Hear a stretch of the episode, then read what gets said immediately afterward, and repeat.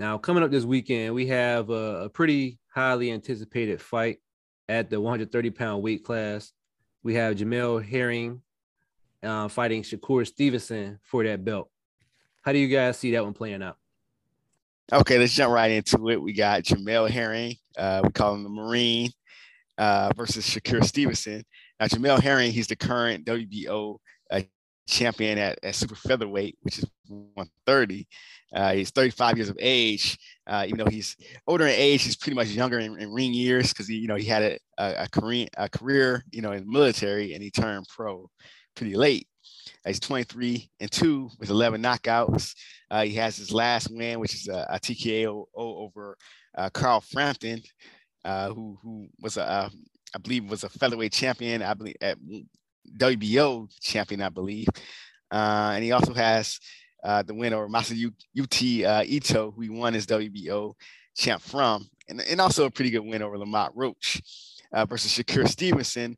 Uh, Stevenson uh, beat one of the guys we talked about earlier, who was Joet Gonzalez, and he beat it, he beat him easier than he had a little less trouble than Emmanuel Navarrete, but uh, even in that fight, I knew that Joey Gonzalez was, you know, a handful, and he was giving, you know, Stevenson things to think about. And even when you know you have a guy who win a, a fight easy, you can tell that they, they see some things. They're like, oh, this guy could spell trouble, you know. So how this fight match up? I think I think even though Stevenson is a favorite, I think Jamel Herring is probably is basically probably the best opponent that uh, Shakur Stevenson has faced up to this point and he has some some things about him that I think would, would cause a little trouble. I mean, of course, he's he's very tall. He's I believe he's five ten or five foot eleven, um, and he has a, a seventy three inch reach.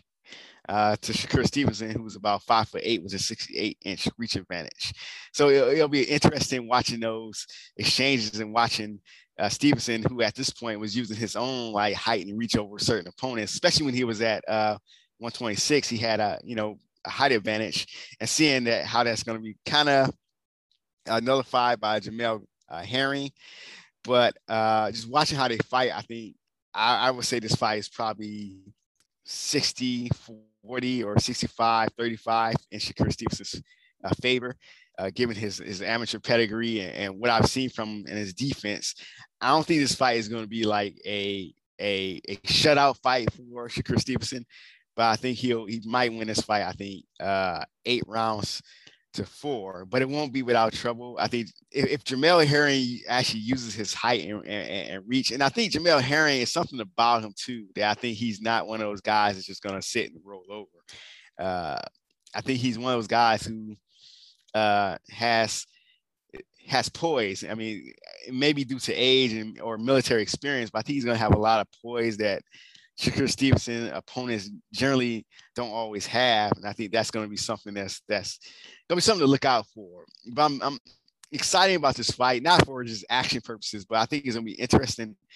It's always a fight that's interesting how they're going to match up and see what's going to happen in the first couple rounds. Um, you never know. We could see Shakur Stevenson his, see his come out party, but until then, I, I think Jamel Herring has um, the the most experience, and he's going to use some of that experience to stay in the fight. But Shakur Stevenson will probably win a, a eight to four decision. Yep. So um, you got Jamel, like you said, he, he's getting up there in age at 35, but he's probably a young 35 just based on, you know, not really sustaining that much punishment throughout his career. Given a nickname, what do they call him? Uh, Semper Fidelis. You know, since he's a Marine, that means always faithful. That's a Marine talk you got there. And then Stevenson goes by the moniker Fearless. And he's showing that um, kind of attribute going into this fight. And you see how he's talking about how, or just being so confident entering into this fight. Um, to me, I think Her- Herring should have gotten like a homecoming or showcase fight after beating Frampton. You know, this this is another big fight. He's going back to back or you could have got like a mega Valdez fight, you know, kind of a, you know, like a big payday, you know, type fight. Um, but to me, to be honest with you, fellas, I think that this fight is not necessarily going to be a fan friendly, you know, type of fight, just based on how both guys fight, the left hand stance of Herring, you know, being tall, that that's going to kind of negate some of the things or negate the action that probably would have transpired if those factors weren't in the place. Because Shakur, he concentrates on not getting hit, but landing enough to win. And I think you will see this even more against one of the toughest opponents um, that he's faced so far in his career. J- Jamel is, is, is a good fella. You know, it's hard to root against him. Um, he's been working with Bomac and Bud Crawford. You know, he's been sparring with Bud Crawford a little bit. So I think that should help him, you know, by learning from one of the best in the game. But I just think that, you know, when it's all said and done, that Shakur's Shakur, he just has too much raw talent. Like when you just break both guys down, you know, technically Herring is up there with him, but as far as just that raw talent, and I think that Shakur is going to be learning on the job, and as the fight even progresses, even more into the fight, you'll see it grow further in distance in terms of him getting the points that he's looking to get in order to secure his victory. And so I just see it kind of like what you said, Bill. Um, I think that Shakur's going to be making a miss and kind of pot shotting, you know, towards the end of the fight, where you're going to see like a 116, 112 type decision, you know, in favor of Shakur, um, which was set up, you know, possibly the Valdez fight. You know, that would be a showdown for not only Stevenson and Valdez, but that would be a blockbuster for Top Rank, unless you know Top Rank decides to make the Valdez versus Navarrete fight instead. But you know, we shall see. We shall. Um, you guys have already pretty much covered it from the from the boxing standpoint. I I've personally been paying close attention to their body language since this fight been announced. Uh, so I kind of like get my thoughts on that. Uh, Shakur, when you talk to Shakur about it, he's been kind of pretty laid back, kind of kicking his feet up, saying things like, "Yeah, Herring already know what it is," you know, saying stuff like that. And Herring, maybe it's you know more so because that's his personality, but he just kind of been saying like the right things about how he plans to win. But I feel like in a fighter's mind, like sometimes you already know you can and will be the fighter going into it. And sometimes you have to mentally get yourself to a place where you think you can be that fighter. And I kind of put Herring in that latter category. Like he, he's been putting in the work, you know what I mean? And I saw some footage of him in camp. Physically, he looks good. I do think, you know, he has the right camp around him, the right team to prepare him for this. But Shakur just has that raw talent. And from a body language standpoint, purely from that, I just don't get the energy from him that he genuinely feels he can beat Stevenson. Um, so in terms of like odds, I have it like 70 30 Stevenson. I think it'll be a unanimous decision, kind of in the in that realm that you guys are saying is 116, 112, maybe even 117, 111. Last fight we'll cover um, has recently been announced. It was postponed because one of the fighters had COVID, but um, David Benavidez will be fighting Jose Uzcategui on November 13th. How do you see that playing out? Okay, so we got El Bandera, David ben- Benavidez, uh, 24 years old, six foot and a half, 74 inch reach out of Phoenix. He's 20 0 with 21 KOs. He's fighting against uh, Jose Uzcategui, who's 6'2, 76 and a half inch reach. He's 31 4 with 26 KOs, and he's 36 years old out of Venezuela. Now, Benavidez last fought in March against Ronald Ellis, in which he scored an 11th round TKO victory. Uzcategui last fought a 9 and 4 opponent named Jaime Lopez in July, so he should be fine tuned for this one. Um, he knocked Lopez out with a nice clean left hook in the second round. Um, Uzcategui has a DQ loss uh, to Dirrell that he had here in the DC area at the MGM. I remember seeing that fight. It was probably, I don't know if it should have been a DQ loss because of the fact he just kept catching Dirrell right when the bell was sounded. And Dirrell just didn't look right taking those huge shots from Uzcategui. But he secured a victory in that rematch, and that's how he ended up winning the IBF belt. But then a few fights after that, he lost it to Plant who will be fighting uh, Canelo next month for all of the marbles at 168.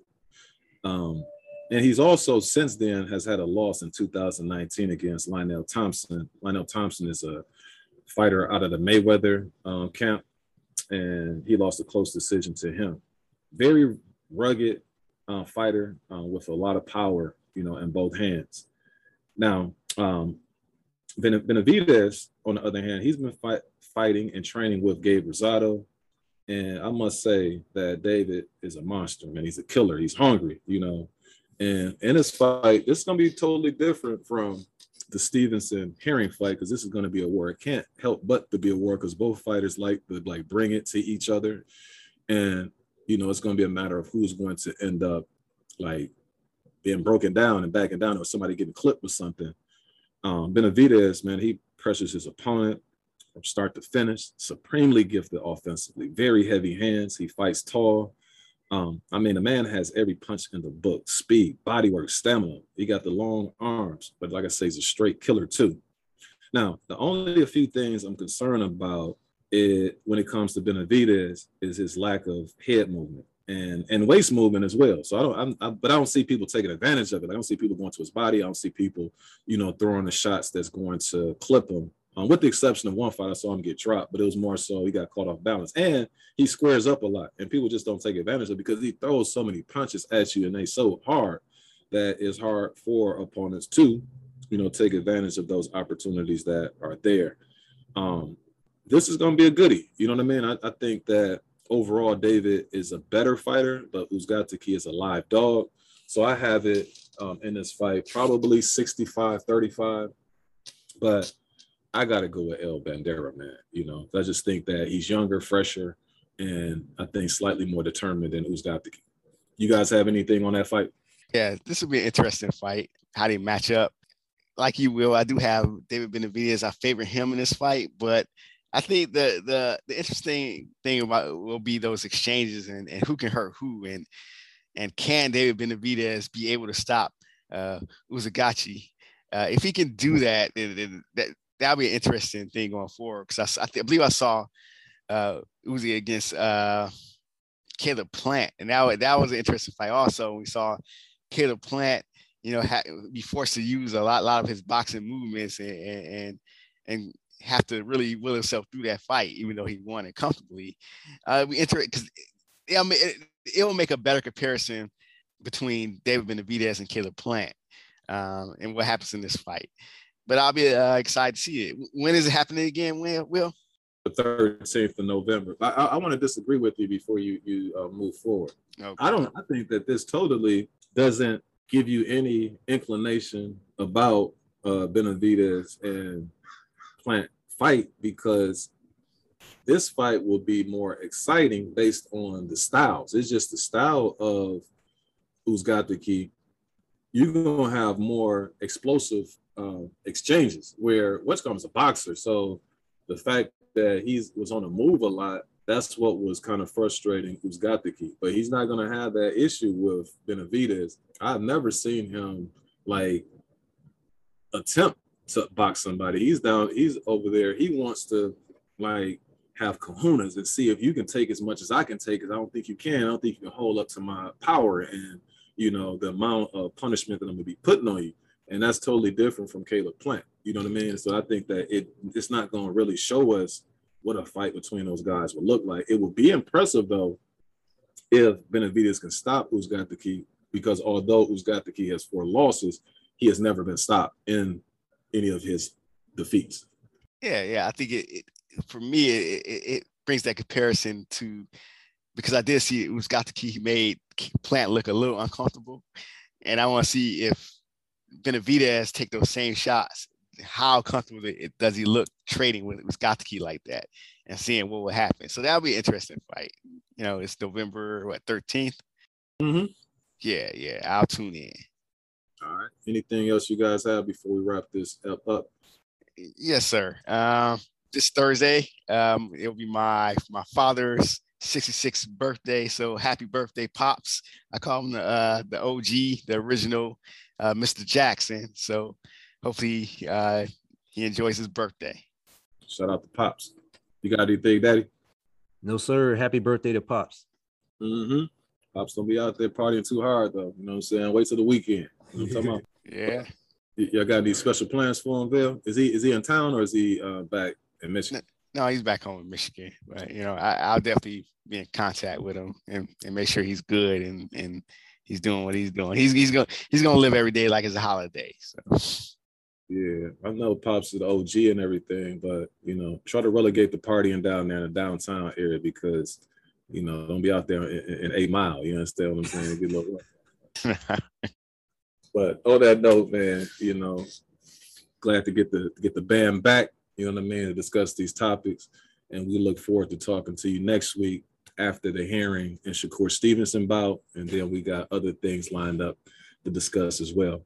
On that note, you have a great Monday or Thursday, whenever this drops. Peace. Peace, peace. Peace.